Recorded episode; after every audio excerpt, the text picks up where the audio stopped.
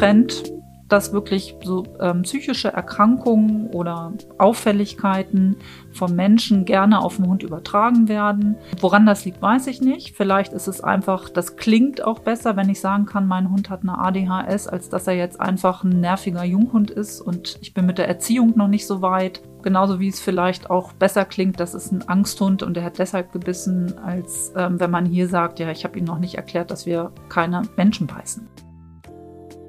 Hallo und herzlich willkommen. Ich bin Jona und ihr hört den Kanes Podcast. Störendes Verhalten oder Verhaltensstörung. Wie wird überhaupt definiert, ob ein Hund eine Verhaltensstörung hat? Gibt es Rassen, die zu mehr Verhaltensstörungen neigen? Darüber spreche ich heute mit Dr. Iris Mackensen-Friedrichs, der wissenschaftlichen Leitung von Canis. Da das Interview so vollgepackt ist mit Wissen, haben wir die Folge in zwei Teile aufgeteilt und heute gibt es den ersten Teil für euch. Viel Spaß bei der Folge. Hallo Iris, schön, dass du wieder im Podcast zu Gast bist. Ja, hallo Jona, vielen Dank, ich freue mich auch. Das letzte Mal gehört haben wir uns bei, ah, bei der Folgenreihe zusammen mit Rainer. Ja, genau, beim Wording. Beim Birding, ja, sehr gut. Und heute wollen wir sprechen über Verhaltensstörungen beziehungsweise störendes Verhalten. Da gibt es ja auch ein ganzes, also im Kane-Studium ein ganzes Wochenende dazu, was wir haben. Und heute konzentrieren wir uns aber vor allem auf die ZuhörerInnen-Fragen, die wir bekommen haben zu dem Thema. Ist einiges reingekommen, oder? Ja, ich bin schon erstaunt. so viele Fragen. Aber wir schauen mal, wie wir durchkommen. Deswegen starte ich auch direkt mal los mit der ersten Frage. Und zwar, ab wann ist es bzw. nennt man es eine Verhaltensstörung? Ja, das ist allein schon eine Frage, die total finde ich, komplex ist, also gar nicht so einfach, wie man zuerst denkt. Es ist ja erstmal eine Frage, ab wann ist es überhaupt eine Verhaltensstörung? Dahinter steckt die Frage danach, was ist eine Verhaltensstörung, was ist noch normales Verhalten? Und allein daran, ähm, das ist so schwer, da eine Definition zu finden. Ich habe jetzt noch bei tiermedizinischen Büchern geguckt, um da eine Abgrenzung zu finden. Da stand aber auch einfach nur, äh, weicht vom Normalverhalten ab. Das hilft uns nicht weiter. Also denn was ist das Normalverhalten eines Hundes? Was ist, von welchem Hund spreche ich da? Spreche ich vom Labrador, vom ähm, Straßenhund? Ähm, spreche ich vom Pudel, vom Dackel? Hm, was für den, die eine Rasse normal ist, ist für die andere vielleicht sogar schon eine Abweichung vom Normalverhalten. Und ähm, damit ist es sehr schwer darüber zu sagen, ab wann es eine Verhaltensstörung ist oder nicht. Und für mich, ich gucke immer, also ich setze das schon ähm, in Bezug zur Rasse, wenn ich das weiß. Also wenn ich einen Rassehund oder einen Mix habe, von dem ich den Hintergrund weiß, da gucke ich schon, dass ich weiß, das Pointen ist beim Deutsch kurzer, gehört mit zum Normalverhalten, auch wenn er da lange mal steht man schon das Gefühl hat, er ist da tatsächlich ein bisschen eingefroren. Das wäre für mich dann noch keine Störung. Wenn der allerdings von sich aus partout nicht mehr rauskommt, ich kann ihn raus, versuchen rauszurufen, er kommt nicht. Ich kann was in die Nähe werfen, er kommt nicht. Ich muss ihn quasi abtragen, wie das ja eine, einige Jäger und Jägerinnen vielleicht auch manchmal machen müssen. Jetzt setze ich mich gleich am Anfang in die Nesseln. Das wäre für mich schon tatsächlich eine Verhaltensstörung in diesem Bereich, weil der Hund von alleine nicht mehr rauskommt. Man muss jetzt aber auch aufpassen, eine Verhaltensstörung ist nicht wertend. Das heißt jetzt nicht, dass ich sage, um Gottes Willen, was für ein schlimmer Hund, sondern das ist erstmal nur eine Abweichung vom Normalverhalten der Rasse, entweder nach oben oder nach unten. Also wir haben ja einen Durchschnittswert und wenn es dann stark zu viel ist oder stark zu wenig, dann wäre das schon definitionsgemäß, wenn man nach verhaltensbiologischen Definitionen geht, ähm, eine Verhaltensstörung. Das heißt aber nicht, dass das jetzt ganz schlimm ist. Das heißt auch nicht, dass also man da nichts gegen tun kann. Ja. Ein Vorstehhund, der niemals nie vorsteht, hätte dann wäre auch eine Störung. Ja.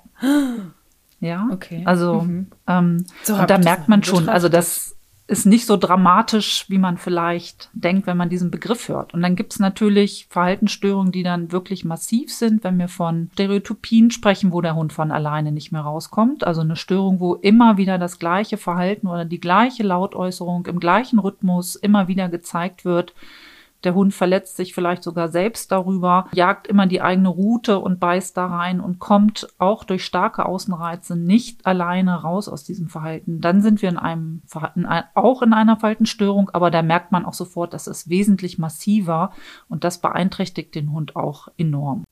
Mhm. Das heißt, wir merken schon, gar nicht so einfach, das zu definieren und auch gar nicht so einfach zu sagen, wann ist es problematisch, wann muss man handeln. Also es ist alles nicht ja oder nein so ganz einfach einzukategorisieren, sondern es gibt Verläufe auch und ich denke, darüber wird auch diese Folge immer wieder zu sprechen kommen, dass wir uns entweder Beispiele angucken oder du sagst, da müsstest du noch Nachfragen stellen oder so, dass wir immer wieder eigentlich an denselben Punkt kommen, nämlich, dass man's, dass es nicht so leicht ist zu sagen, zack, Verhaltensstörung, Stempel drauf.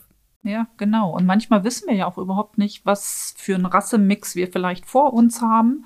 Und dann wird es ja noch mal schwieriger, das allein daran festzumachen. Und dann sind für mich noch solche Komponenten, also daneben, dass es von alleine nicht aufgehört werden kann, ob über eine Zeit eine Anpassung stattfindet, also ob der Hund in dieser Situation oder aufgrund von Reizen er vielleicht dieses verhaltensstörende, diese Verhaltensstörung zeigt, ob er vielleicht über die Zeit lernt, etwas anderes zu zeigen, sprich er zeigt eine andere Bewältigungsstrategie, eine Coping-Strategie, also ist er in der Lage, über die Zeit, weil er immer wieder konfrontiert wird, sich anzupassen. Und ich gebe immer so gern diesen Vergleich, wenn man mich irgendwo mitten in Tokio aussetzen würde, würde mhm. man vielleicht auch zuerst denken, die Frau verhält sich aber komisch weil ich überhaupt mhm. nicht weiß, ähm, wie ich mich da verhalten muss, ähm, wie der Straßenverkehr da ist, wie ich im Restaurant an was zu essen ähm, komme. Also wenn man mich da beobachten würde, würde man auch sagen, die Frau ist total verhaltensgestört. Wenn ich es aber Wenn man schaffe, dich im Wald sieht, aber nicht. nee, da bin ich gut angepasst. Ja. auch wenn die Wildschweine um die Ecke kommen, alles gut. Und ich würde aber auf die, über die Zeit irgendwie schaffen, mich anzupassen. Und mhm. damit ähm, wäre ich dann doch nicht mehr so verhaltensgestört, weil ich es noch schaffe, mich anzupassen. Schaffe ich es nicht und stehe einfach nur zitternd da am Straßenrand über Stunden, möglicherweise über Tage, ist jetzt ein bisschen illusorisch, aber dann würde man auch da denn, wenn man jetzt diesen Übertrag macht, von einer Verhaltensstörung sprechen können. Und das ist dann das, was wir halt bei einigen Hunden auch haben. Ob das jetzt Angstverhalten ist, ob das Stereotypien sind, Hypersexualität. In einer starken Ausprägung schaffen die es nicht, von sich aus eine andere Verhaltensweise an den Tag zu legen und kommen von alleine nicht rein. Die Intensität und die Dauer dieser Verhaltensweise bessert sich nicht, wird vielleicht sogar noch schlimmer. Mhm. Mhm. Da war jetzt schon ganz viel drin. So, ja, jetzt gehe ich weiter. Du hast ja jetzt schon so ein paar Verhaltensstörungen genannt, die man auch so einkategorisieren kann. Und eine Zuhörerin will von dir wissen, gibt es ADS bzw. ADHS bei Hunden? Ja, auch eine schwierige Frage. Also es ist konkret, soweit ich jetzt was gefunden habe, nicht beim Hund wissenschaftlich nachgewiesen. Kann aber auch sein, dass ich diese Veröffentlichung jetzt gerade nicht in die Finger gekriegt habe. Es gibt zwar schon Bücher darüber, aber da habe ich eher den Eindruck, die sprechen einfach nur in Anführungszeichen von einer Hyperaktivität. Die gibt es bei Hunden und da gibt es dann auch unterschiedliche Ursachen. Also ähm, eine Hyperaktivität kann sich auch entwickeln, weil ein Hund Schmerzen auf einmal hat, weil er Rückenschmerzen hat. Ähm, kann sich entwickeln, weil er auf einmal eine Nahrungsmittelunverträglichkeit entwickelt hat. Also das kennen vielleicht einige Zuhörer und drinnen, wenn man eine Allergie hat, ähm, dass man manchmal gar nicht weiß, wo man sich lassen soll, weil irgendwie alles juckt oder wehtut. Mhm. Das kann auch so eine Hyperaktivität ähm, hervorrufen. Also auch schon mal gesagt, immer wichtig, mal den Hund auch dem Tierarzt, der Tierärztin vorzustellen, um sowas dann natürlich auch auszuschließen. Dann gibt es Junghunde, das wissen wir alle, die schon mal von Welpen an Hund hatten. Die sind extrem ähm, energiereich und hochmotiviert, sich zu bewegen. Da hat man auch manchmal das Gefühl, meine Güte, sowas Hyperaktives. Aber da sind wir in der Regel noch im Normalbereich, weil es einfach entwicklungsbedingt bei bestimmten Rassen da auch so ist, wenn ich dann an unsere Aussies denke oder auch an ähm, unseren Dackel, das war manchmal schon ein hartes Brett. Also da dann auch nochmal drüber zu sprechen, jetzt mal bitte wieder Ruhe halten, weil die überfordern sich dann auch selbst. Ähm, mhm. Da muss man ihnen manchmal ein bisschen helfen. Und ähm, dann gibt es natürlich auch etwas, und da kommen wir eher in diesem Bereich, sprechen wir da auch über etwas Äquivalentes zur ADH oder ADHS bei Hunden, was übers Neurotransmittersystem dann auch mehr ja. oder weniger gesteuert ist. Und das kann dann genetische Komponenten haben. Und ich weiß, dass teilweise Ritalin auch ähm, schon verschrieben wird für Hunde und zum Teil wohl auch mit Erfolg. Ich bin da so ein bisschen kritisch, aber ich mhm. habe mich da auch nicht so reingefuchst. Also das muss ich auch sagen. Mhm. Und also jetzt, wenn wir mal bei Menschen ähm, ADHS angucken, also ich bin jetzt da keine Fachfrau für, nur äh, im näheren Umfeld äh, etwas äh, privat informiert, sag ich mal so, ist es ja auch so, dass sich das ganz unterschiedlich äußert. Also, dass es gerade auch bei Frauen häufig gar nicht diagnostiziert wird, weil die nicht dieses Hyperaktive zeigen, sondern es eher nach innen geht und es ja eigentlich vor allem festzustellen ist, einfach an den, dem Umgang mit Dopamin oder an diesem immer wieder Dopamin irgendwie suchen und deswegen viele Energy Drinks zum Beispiel trinken oder die einen eben ruhiger werden lassen teilweise, statt dass sie einen nochmal aufputschen. Oder, oder, oder, wie gesagt, ich bin da keine Fachfrau, aber das ist ja auch also wirklich eine komplexe Geschichte und schwierig wahrscheinlich das dann so auf Hunde zu übertragen. Würdest du sagen, es ist ein bisschen so ein Trend, solche Sachen schnell mal über Hunde drüber zu stülpen, weil die Menschen sagen, ah, ADHS, das habe ich schon mal gehört, da kann ich was mit anfangen? Mhm. Ähm, also das, was du eben gesagt hast, Frauen ist es oder Mädchen auch, ist es deutlich schwieriger zu diagnostizieren, beziehungsweise die fallen häufig durchs Raster, weil die einfach auch nicht so auffallen. Die machen dann Tagträumen. Das stört im Unterricht nicht so, sage ich jetzt mal so plakativ. Und bei den Jungs ist es dann eher, ähm, das fällt eher auf, weil die sich auch nicht konzentrieren können, aber dann in diesem Bewegungsmodus gehen, nicht lange still sitzen können. Und also es gibt natürlich auch Mädchen, da ist anders und Jungs, da ist anders, ja, ganz natürlich, klar. Aber so, ne? vom, das sind so die groben Kategorien. Ja, ja. Und da hat man auch immer das Gefühl, wenn man denen ähm, was sagt, dass sie das einfach nicht umsetzen wollen. Aber das stimmt ja so nicht. Sie schaffen das in dem Moment einfach nicht. Und bei Menschen eine ADH oder eine ADHS zu diagnostizieren, äh, die ADS oder die ADHS, das ist etwas, da sind mehrere Termine notwendig, da werden ganz viele Untersuchungen gemacht und das ist nichts, was man in einem Gespräch mal sagt, ach Mensch, ich glaube, du hast eine ADS oder du hast eine ADHS.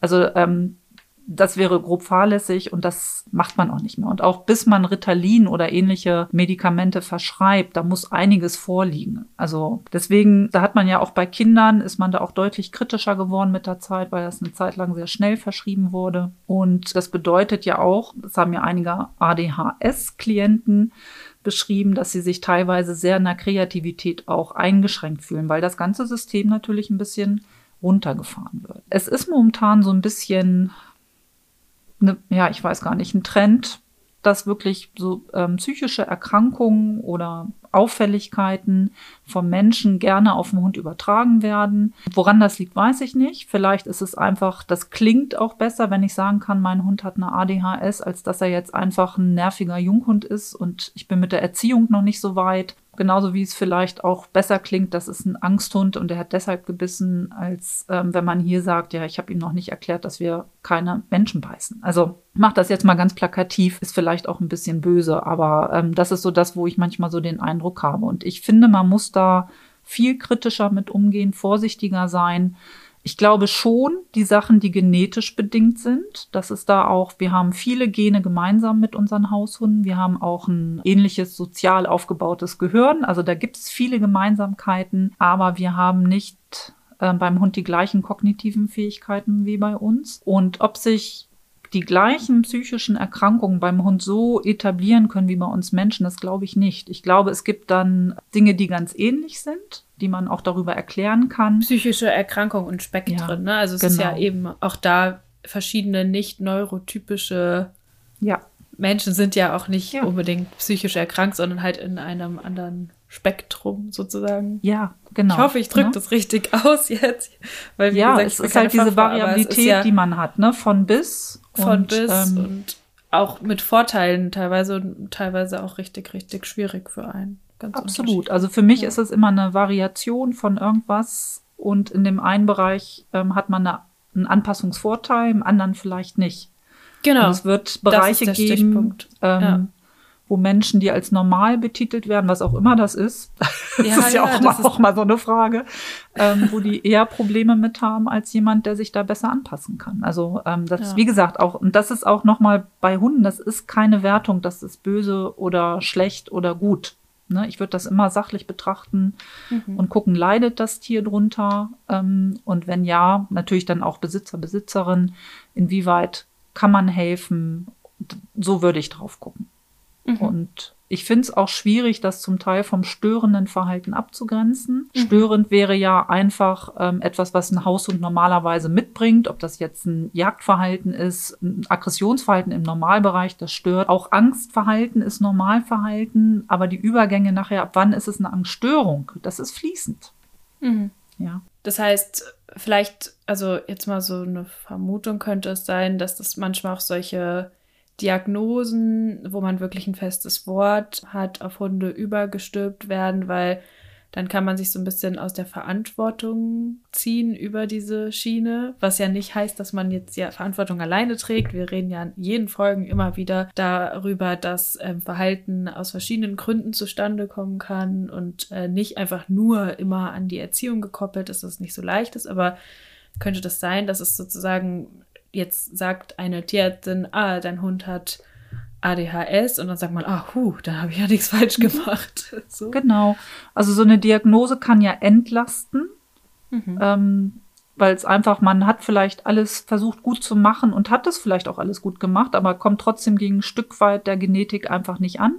Und dann kann das entlasten. Genauso wie es entlasten kann, wenn ich jemand sage, Mensch, du hast da ein Jagdhund von der Genetik, ähm, der ist einfach sehr hoch in seiner Genetik und den wirst du nie frei laufen lassen können. Also du hast wunderbar im Training alles gemacht, du hast alles gegeben, aber wir kommen jetzt an einen Punkt, ähm, wo wir ähm, einfach nicht weiterkommen aufgrund der Genetik des Hundes. Das kann entlasten.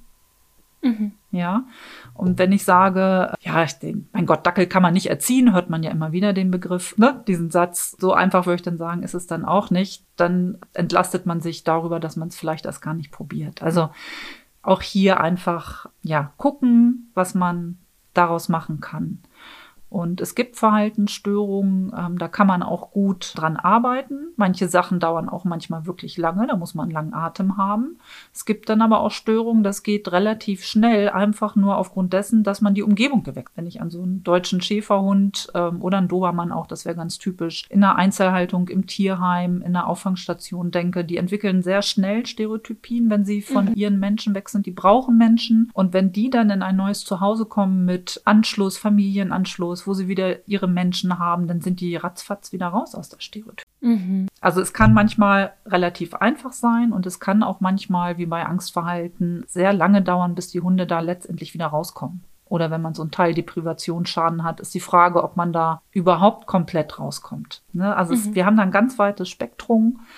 Und Kurzer ähm, Hinweis auf unsere Folge, die wir auch letztens äh, ausgestrahlt haben. Thema Management ja, genau. mit Christiane Jung. Ja. Ja, ja. und es geht Es halt nicht sein, immer alles. es immer über Management laufen muss, ein best bestimmte Ja. Hunde. Ja. Ja, das gibt es. Nichtsdestotrotz finde ich, probiert man, was geht, aber dann darf man auch irgendwann mal sagen, so jetzt nehmen wir das mal so an, wie es ist.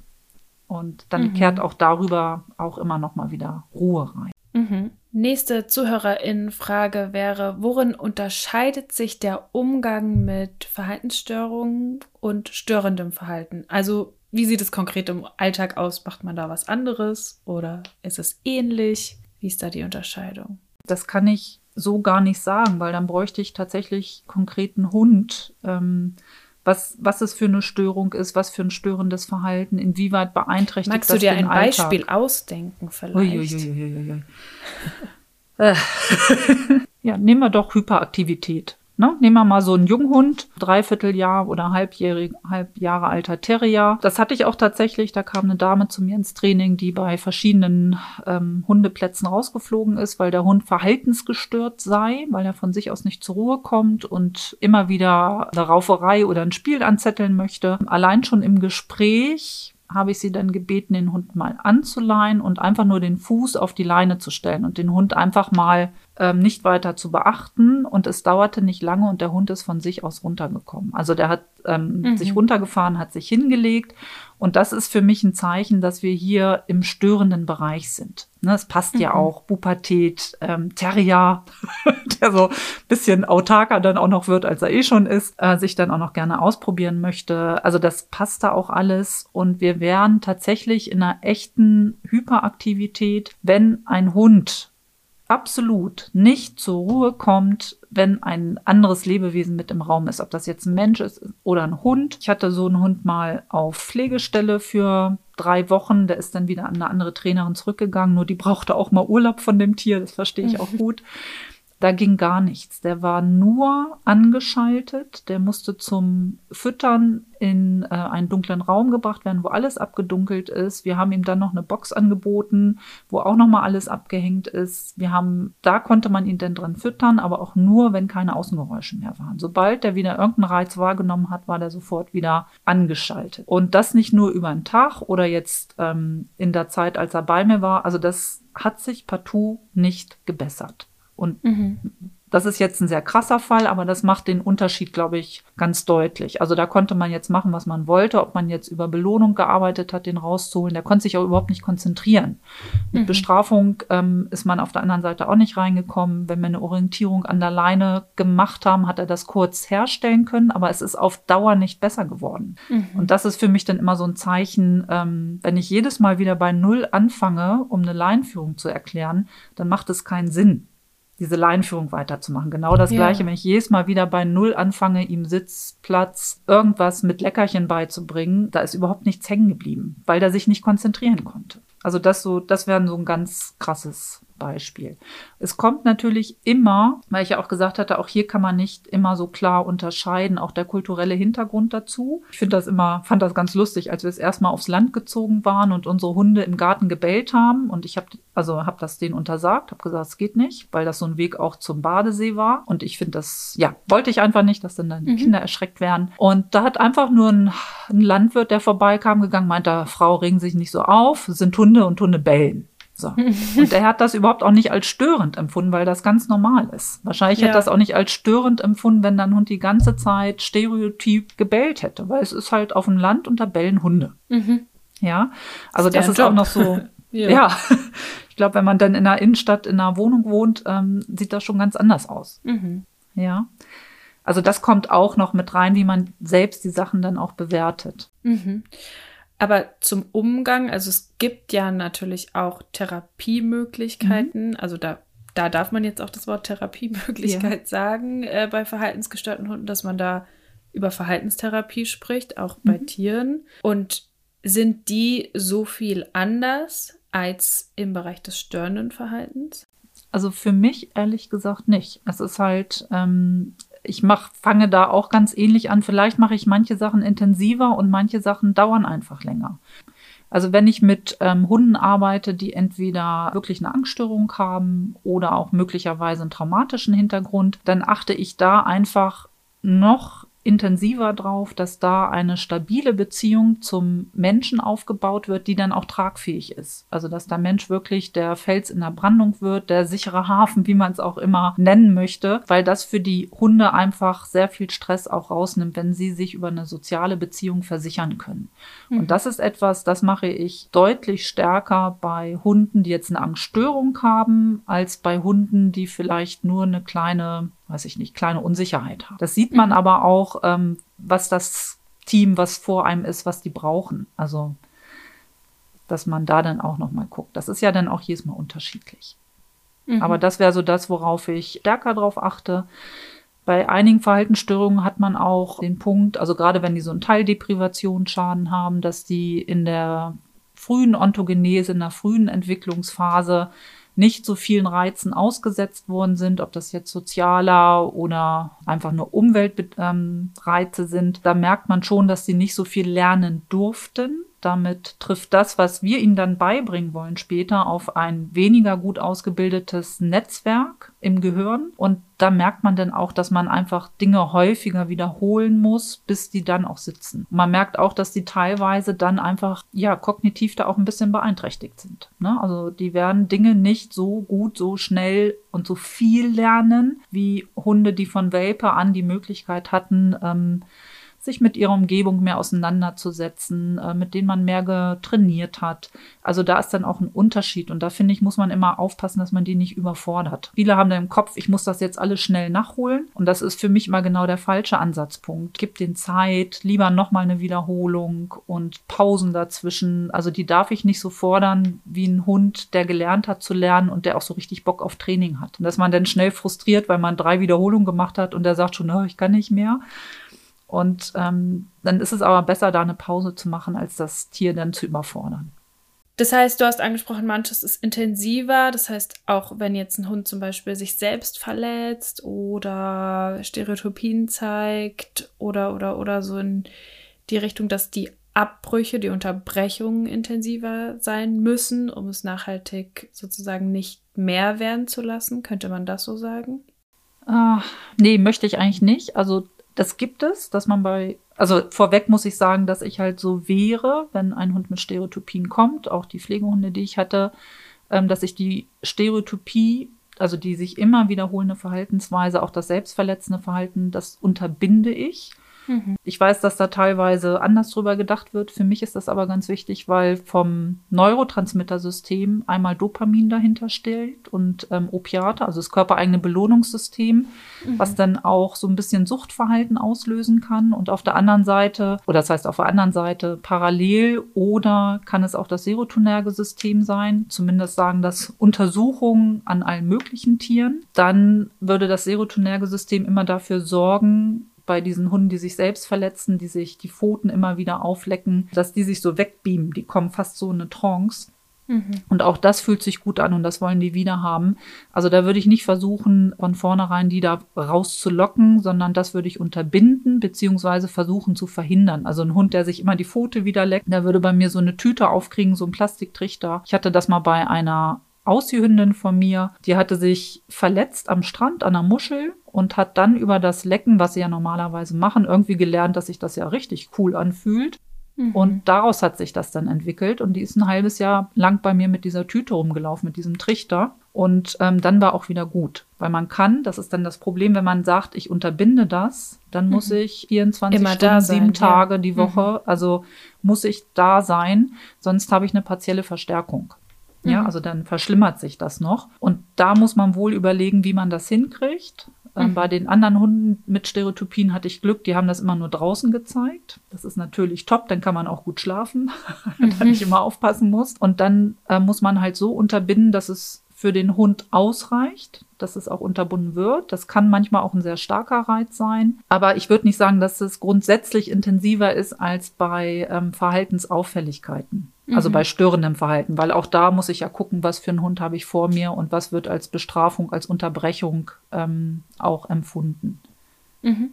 Und nur noch mal, also damit das nicht missverstanden wird, für alles das, was ich gerade gesagt habe, ist es wirklich wichtig, dass vorher der Mensch als Fels in der Brandung eingearbeitet yeah. worden ist. Das ist nichts, was ich einem Kunden oder einer Kundin gleich in der ersten Stunde mitgebe. Geht ganz leicht. Sie müssen da immer nur die Leine werfen und dann ist das Verhalten gleich weg. Also da ist ein ganzer Beratungstermin, mindestens einer vorweggeschaltet, damit das auch ja gut sortiert ist, damit die Menschen auch verstehen, was beim Hund da passiert. Und es bleibt natürlich nicht dabei, einfach nur das zu unterbinden. Gerade bei Stereotypien oder selbstverletzenden. Verhalten müssen wir gucken, was ist denn die Ursache? Denn das mhm. ist nicht nur eine Unterforderung, was bei vielen Menschen im Kopf ist. Die sagen, das basiert auf Langeweile. Das ist genauso gut bei einer Überforderung der Fall. Und manchmal ist es auch eine Mischung von beiden. Das, ich, das hatte ich auch in einem Fall. Da war ein Hund in einen Haushalt gekommen, wo wirklich der Bär tobte, also das Leben pur, viele Kinder, alles lustig und immer Action. Und das war einerseits eine soziale Überforderung für den Hund, weil er das nicht kannte. Und auf der anderen Seite hätte der eine gezielte Beschäftigung gebraucht.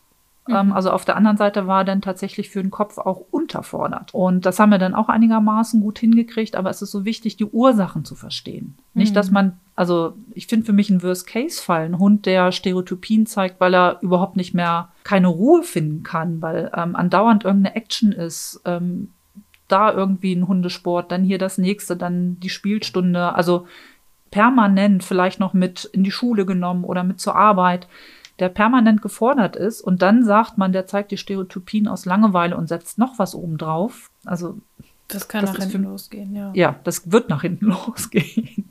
ja. Also da ist wirklich immer wichtig zu gucken, was ist die Ursache und ähm, da muss ich erstmal ein bisschen dran drehen, bevor ich mit dem eigentlichen Training oder Therapie dann anfange. Mhm. Wer diagnostiziert das denn korrekt? Wollen die ZuhörerInnen von dir wissen? Ja, das ist eine gute Frage. Ähm, ich hoffe oder ich gehe mal davon aus, dass Tiermediziner das mit der Zusatzbezeichnung Verhaltenstherapie, dass die das oder Verhaltensmedizin, ähm, die werden zumindest im Teilbereich, wenn ich das richtig verstanden habe, darauf ausgebildet. Ich habe mir mein Wissen im Wesentlichen ja über deren Bücher und dann auch ganz viel über Humanpsychologie und Human Psychiatrie, da habe ich mir das rausgeholt. Wir haben nur ein Problem. Wir haben nicht den Diagnosekatalog, den wir bei Menschen haben. Wir haben ja. bei Menschen entweder den ICD-10, der jetzt in der Übergangsphase zu 11 ist, oder wir haben den DSM-5 und da ist genau aufgegliedert, wenn die und die Kriterien über die und den Zeitraum in dieser Intensität da sind, dann haben wir die und die Krankheit, psychische Auffälligkeit, wie auch immer wir das nennen wollen. Und das gibt es für Hunde nicht. Ja, das heißt, wir können das eigentlich gar nicht so konkret diagnostizieren. Selbst wenn wir das wollten. Also es bleibt so ein bisschen jedem selbst überlassen, wie er das jetzt nennt.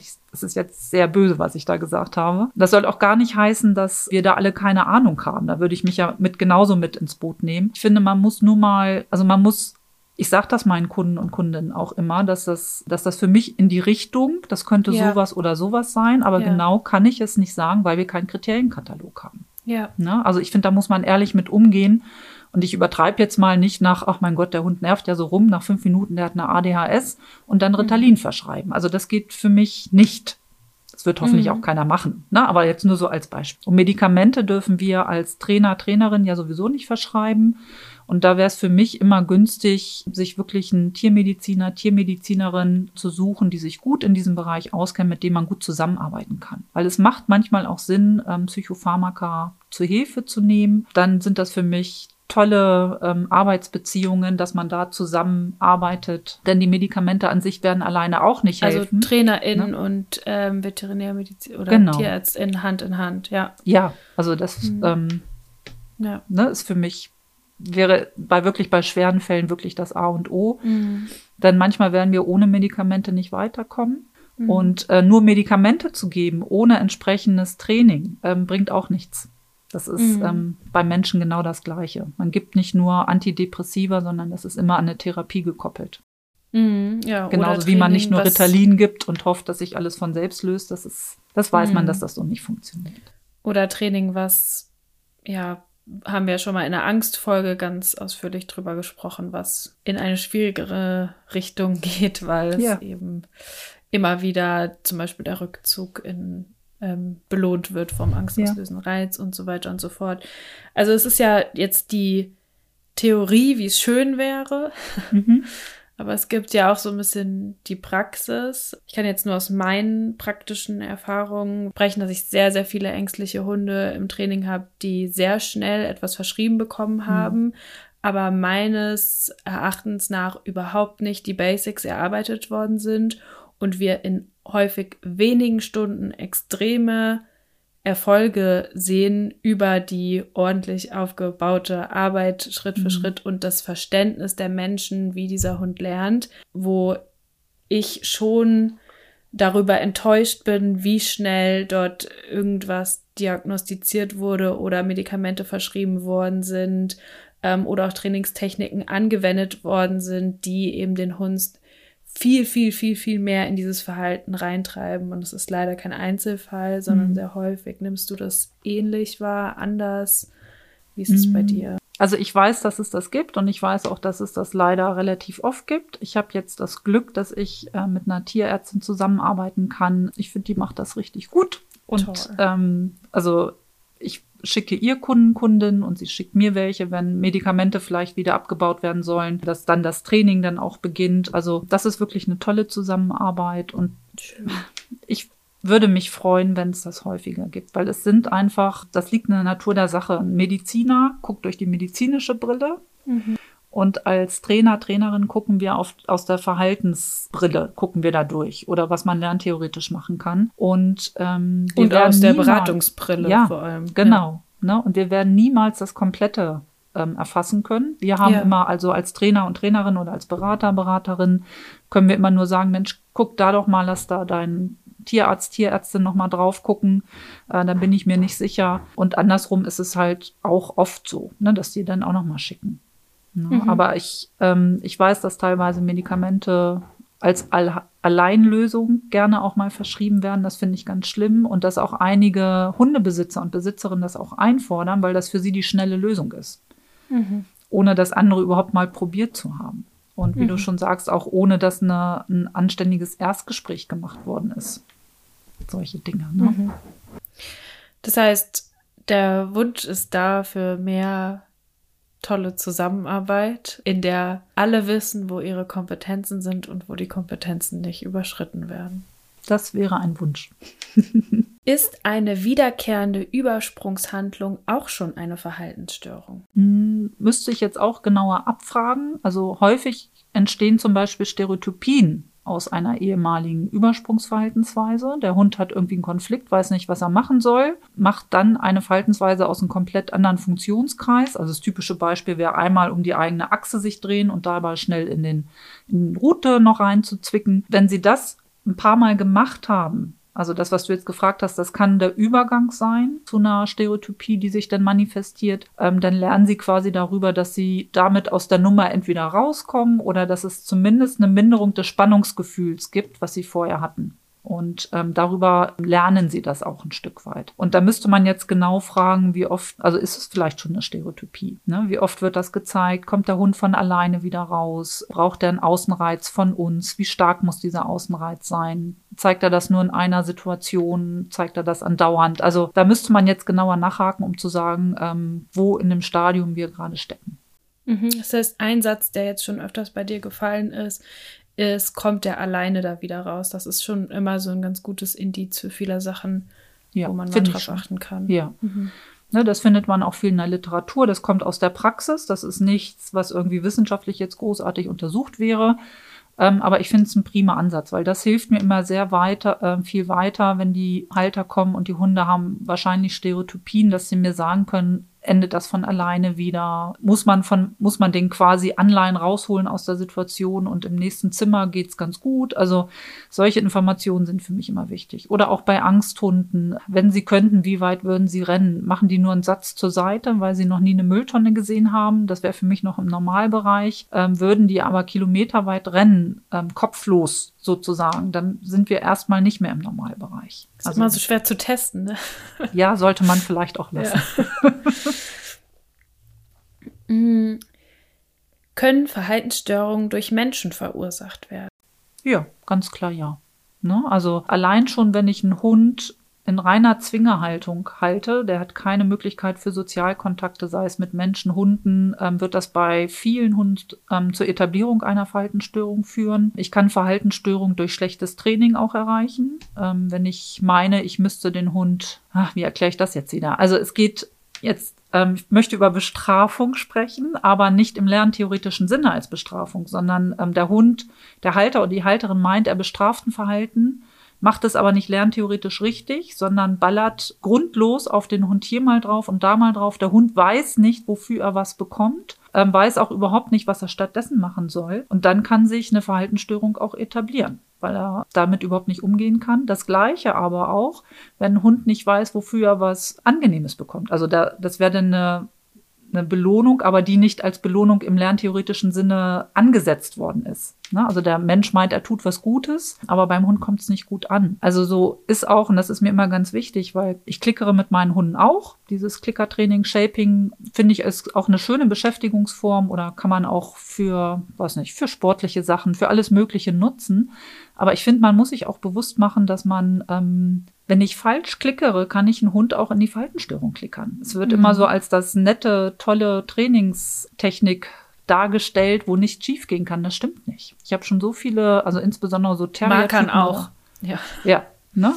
Mhm. Ja, genau. Und ähm, wenn ich da die Hunde zu stark in den Frust reinbringe, dann bieten die alles Mögliche an und können richtig durchdrehen. Und da muss man wirklich, ich finde, da muss man schon aufpassen. Also es ist mhm. wie immer, die Methode an sich oder die Technik ist nicht schlecht, sondern wie man sie anwendet. Mhm. Und ja, Menschen können Verhaltensstörungen etablieren. Genauso bei Angst, da hatten wir auch schon drüber gesprochen. Wenn ein Hund sich nicht traut, über eine Brücke zu gehen, statt ihn sich nehmen wir jetzt mal so einen Hund, der da einfach nur so ein bisschen unsicher ist, die man, wenn man den einfach jetzt anleihen würde und einfach mit rübergehen würde, zwei, dreimal, würde er sagen, ist hier überhaupt kein Thema. Ich spreche jetzt nicht vom Hund, der schon da eine mega Störung entwickelt hat. Aber wenn der Mensch jetzt immer sagt, oh Gott, da ist schon wieder die Brücke, komm, wir gehen mal weiter und ähm, da hinten ist eine andere Brücke, da gehst du ja immer gerne sicher rüber, dann etabliere ich das auch möglicherweise, dass dieser Hund irgendwann richtig Angst vor dieser Brücke hat und dann nicht mehr einen Fuß draufsetzen wird. Eine mhm. Pfote, Entschuldigung. Ja. Und das kann sich dann noch weiter ausweiten. Ja. Auf andere mhm. Dinge. Ja. Irgendwann kommt man gar nicht mehr raus. Ja. Und ähm, wo man das auch noch hat, ähm, zum Beispiel bei, ähm, es gibt ja dieses, oh, mir fällt der Name nicht ein, diese Verfressenheit. Ähm, Pika? Pika nee. und wie nennt Ach so, ähm, also eine ah, Fressstörung, ja. nennen wir es mal. Ne? Also es gäbe mhm. ja noch die Fressstörung ähm, da unterscheidet man ja einmal ähm, eine, eine Verfressenheit, immer Hunger und immer auf der Suche nach Futter, bis dahingehend, dass einige Hunde auch Dinge fressen wollen, die einfach nicht ins Futterrepertoire gehören, wie Glasscherben, Tennisbälle, was auch immer. Und auch hier kann das Thema vom Menschen selbst gemacht worden sein, wenn in einer mm. von Welpe an dem ähm, Hund ja immer ja. gleich, oh Gott, mach aus. Und da wird so viel Aufmerksamkeit drauf mhm. gebracht, dass der Hund sagt, bis die Alte oder der Alte vor, bei mir ist, schlucke ich schnell runter. Also das mhm. kann selbstgemacht sein, dass ein Hund alles, was er findet, sofort runterschlingt. Ich habe es bei meinem ersten Aussehen auch, auch nicht so selten, ja. Nee, nee, nee. Ja. Also man will ja was Gutes, man will, dass ja. er ähm, nichts Blödes frisst. Beschützen, ja. Und dann, ähm, es gibt ja nun auch Menschen, die meinen, sie müssten Giftköder auslegen. Und von daher ist dann auch mal leicht gesagt, ja, lass ihn da mal ein bisschen seine Erfahrungen machen. Aber letztendlich, also wie gesagt, ich habe es auch bei einem Hund von meinen mal richtig versaut. Sobald er gesehen hat, dass ich ihn gesehen habe, hat er das Ding runtergeschluckt. Wir haben einfach mhm. nur Glück gehabt, dass da nichts Schlimmeres dabei war. Mhm. Ja. Oder auch Hypersexualität. Wenn Hunde jetzt nur noch meinen, ähm, also die haben nur noch Sex im Kopf und ich meine jetzt nicht in der Pubertät mal ein bisschen ähm, mehr Testosteron sein, ja. ne, mhm. oder, sondern dass sie wirklich nichts anderes mehr anbieten können. Die sehen einen anderen Hund, die sehen ein anderes Kissen, die sehen ein anderes Menschenbein und wollen immer nur rammeln. Auch da kann die Ursache ein bisschen auch in der Erziehung sein. Jeder mhm. Welpe wird irgendwann mal ähm, im Spiel aufreiten beim anderen Welpen. Das ist normal, das ist alles yeah. okay. Also das würde ich auch so stehen lassen. Ähm, aber es wird auch irgendwann mal kommen, dass sie vielleicht versuchen, beim äh, Menschen an der Wade sich abzuarbeiten. Und das wäre so ein Punkt, ähm, das gibt's bei mir nicht. Das wird nicht erlaubt, das wird unterbunden. Mhm. Und das sind Erziehungssachen. Genauso wie ich nicht will, dass sie sich von meinen Es wird Essen auch nicht umgelenkt, mit dass er dann was Tolleres bekommt, mit der ja. er lernt, ich muss das machen, damit ich was anderes bekomme. Zum ja. Beispiel, ne? Das wäre dann auch nochmal richtig schön erlernt. Also mhm. Erziehung greift auch immer so ein bisschen mit rein. Und auch viel Frustrationstraining, finde ich, ist immer ganz wichtig. Wenn Hunde lernen, Frust auszuhalten, mit Gefühl sollen sie das lernen von Anfang an, nicht überfordern den Hund damit, aber trotzdem ist es wichtig. Dann kommen sie auch nicht so schnell in so einen erhöhten Stresspegel, wo sich dann so eine Faltenstörung vielleicht anfängt zu etablieren. Ne? Das Gleiche, dass ich Hunden von Anfang an ermögliche, auch mit Stress umzugehen, dass sie lernen, mit Stress umzugehen. Haben wir auch schon mal drüber gesprochen. Mhm. Ne, also es gibt viele Ansatzpunkte, ähm, wo der Mensch auch eine Rolle mitspielt, dass sich eine Verhaltensstörung etabliert. Mhm. Oder sagen wir so, es begünstigt. Ja, ja. Mhm. Kann Selbstbefriedigung bei Rüden eine Verhaltensstörung sein? Kann, muss aber nicht. Das ist so wie immer. Im gewissen Rahmen würde ich noch sagen, naja, gut, nervt, aber ist noch okay. Also es gibt durchaus Rüden, wenn die einen anstrengenden Tag hatten, was auch immer das für diesen Hund heißt. Die kommen nach Hause, masturbieren eine Runde und fallen dann um und schlafen. Da sind wir wahrscheinlich noch im Normalbereich. Ich finde das mhm. halt störend. Ich würde das ja. auch meinem Hund unterbinden, aber da muss jeder für sich selbst auch finden, was für ihn ähm, noch okay ist und was nicht. Wenn die das andauernd machen und auch hier wieder nicht abrufbar sind, man kommt, kommt nicht von alleine raus, haben nur noch das im Kopf, haben sich vielleicht darüber schon selbst verletzt, dann sind wir auch im Störungsbereich. Mhm. Zählt auch extremes Jagen in Klammern Lichtreflexe, Schatten von Vögeln dazu? Ja. Da sind wir, vielleicht muss ich einmal vorweg sagen, also aus jeder Verhaltensweise, jeder Funktionskreis, dieser biologischen Funktionskreise, über die wir auch schon mal gesprochen haben, ähm, aus allen Funktionskreis können Verhaltensstörungen entstehen. Mhm. Und wir haben es bei Haushunden, dass gerade hm, die Bereiche, für die sie gezüchtet worden sind, im Vergleich zum Wolf sind dann bestimmte Verhaltensweise in Vordergrund oder in Hintergrund gezüchtet worden. Und gerade das, was in Vordergrund gezüchtet ist, wird ja dann nochmal stärker durch das körpereigene Belohnungssystem bestätigt, als jetzt meinetwegen im Vergleich zum Wolf. Und damit sind wir ganz schnell auch im Störungsbereich. Also und damit ist es ganz typisch, dass zum Beispiel Border Collies, die ja auf ähm, kleinste Reize immer reagieren sollen, ob das jetzt akustische Reize sind, Handzeichen, das Hüteverhalten ist ja auch ein Teil des Beutefangverhaltens. Sie sollen ja fixieren und anschleichen und ähm, das sind dann so Bereiche, die sich sehr schön auch auf Lichtreflexe, ähm, Laser, Schatten Flugzeuge. Ähm, und sowas. Ne? Das ist im Prinzip genau das gleiche Verhalten. Mhm. Nur wenn kein anderer Auslöser da ist, nimmt man halt den und das macht so viel Spaß. Körpereigene Belohnungssystem ist aktiv und dann suchen die sich etwas und haben auch irgendwann, und dann sind wir im Störungsbereich, nur noch das im Kopf. Die mhm. hängen den ganzen Tag irgendwo rum und hoffen, dass gleich ein Schatten da ist. Oder ja. ein Lichtreflex. Mhm. Ja, auch tatsächlich nicht so selten, ne? dass da so. Nee, überhaupt nicht. Und das kann ja. ich auch wieder, da hab, haben wir auch schon in mehreren Folgen drüber gesprochen, wenn ich, nehmen wir ruhig wieder einen Border Collie, wenn ich da von vornherein viel mit äh, Bewegungsreizen arbeite, unreflektiert, ne, dass mhm. der von vornherein immer lernt, schneller einen Ball hinterher zu laufen, ähm, braucht nachher immer weniger Reiz, ähm, damit dieses Verhalten gezeigt wird. Das etabliere ich von klein auf an. Damit sorge ich auch dafür, wenn ich das über, also ich würde es überhaupt nicht machen, aber wenn man das dann auch noch schön übertreibt, dass der Hund überhaupt nicht mehr von sich aus zur Ruhe kommt. Das heißt, dass das Stresssystem ist immer ähm, zu hoch aktiviert für diesen Hund. Der fährt überhaupt nicht mehr runter, der findet keine Ruhe mehr. Und wenn das erstmal soweit ist, wird er von sich aus, um wieder diesen Kick zu bekommen, sich irgendwas suchen, dem er hinterherhetzen kann. Und wohnt man dann an einer Straße, wo man immer diese Lichtreflexe von Autos mit reinkommt, wird er sich sowas suchen. Zum Teil ist es auch durch Menschen wieder selbst gemacht, weil sie mit diesen Laserpointern ähm, wo, glaube ich, auch viele hm. Katzen dummerweise mit bespaßt werden, hatten wir auch eine Zeit lang mal. Gerade ähm, englische Bulldoggen und sowas, die mhm. auf diese Laserpointer denn so drauf angesetzt worden sind. Ja.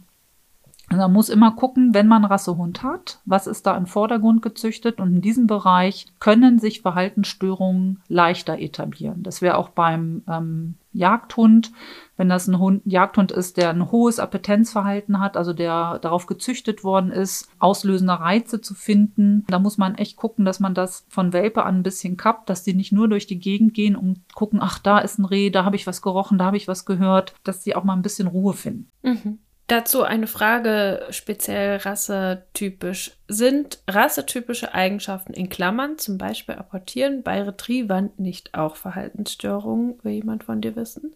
Ist genau das Gleiche wie eben. Ne? Mhm. Ne? Also dieses Apportieren ist ein in Vordergrund gezüchtetes Beute wegtragen.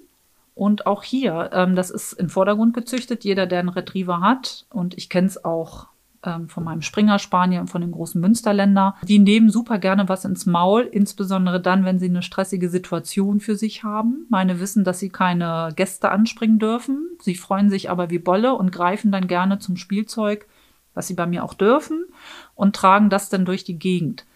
Und ähm, bei Retrievern Können aber wieder das, aufhören. Ja. Die hören von alleine auch wieder auf. Ja. Und ich kann denen das auch jederzeit wegnehmen, dann bricht auch keine Welt zusammen. Aber das ist deren Lösung, mit dieser Spannung umzugehen. Und ähm, bei Retrievern ist das ja noch mal mehr in Vordergrund gezüchtet. Und innerhalb den Rahmen der Golden Retriever würde man sagen, ähm, soweit erstmal alles gut. Wenn ich aber einen Retriever habe, der immer nur verzweifelt auf der Suche ist, dass er irgendwas ins Maul nehmen kann und nur glücklich und zufrieden ist, wenn er was durch die Gegend trägt, der gar nicht zur Ruhe kommt, solange er nicht auf irgendwas rumkatscht, also katschen dürfen sie ja nicht, aber irgendwas im Maul hat, dann können wir auch da eine Störung haben. Ja.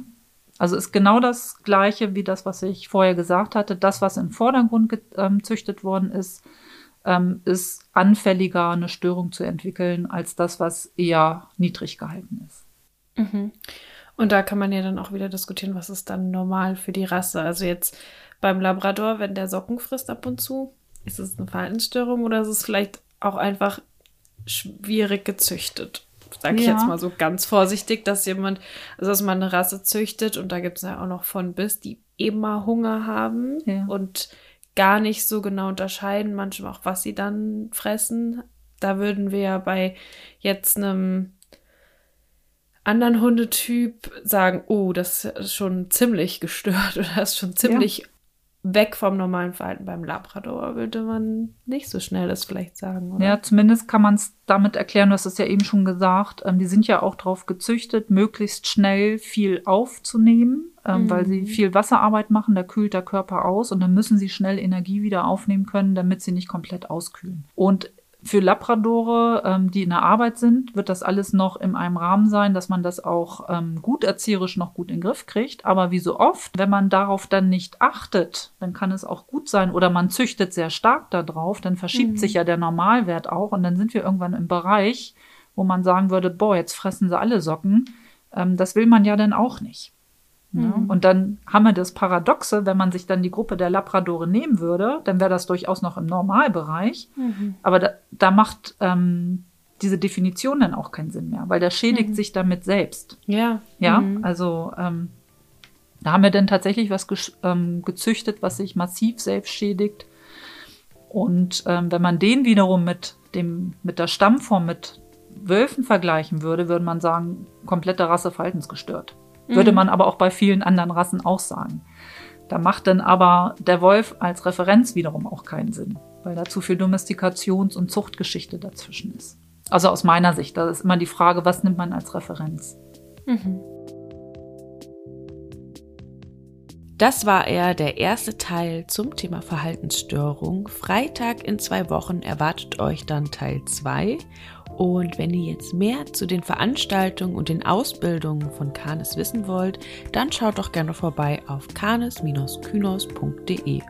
Oder für Eindrücke von den Veranstaltungen könnt ihr auch gerne schauen auf den Social Media Kanälen auf Instagram und Facebook. Die findet ihr wie immer verlinkt in den Show Notes. Wenn ihr auch mal Fragen zu einer Folge beisteuern wollt, die sammle ich regelmäßig in meinen Stories auf Instagram auf dem Account Jona und die Hunde.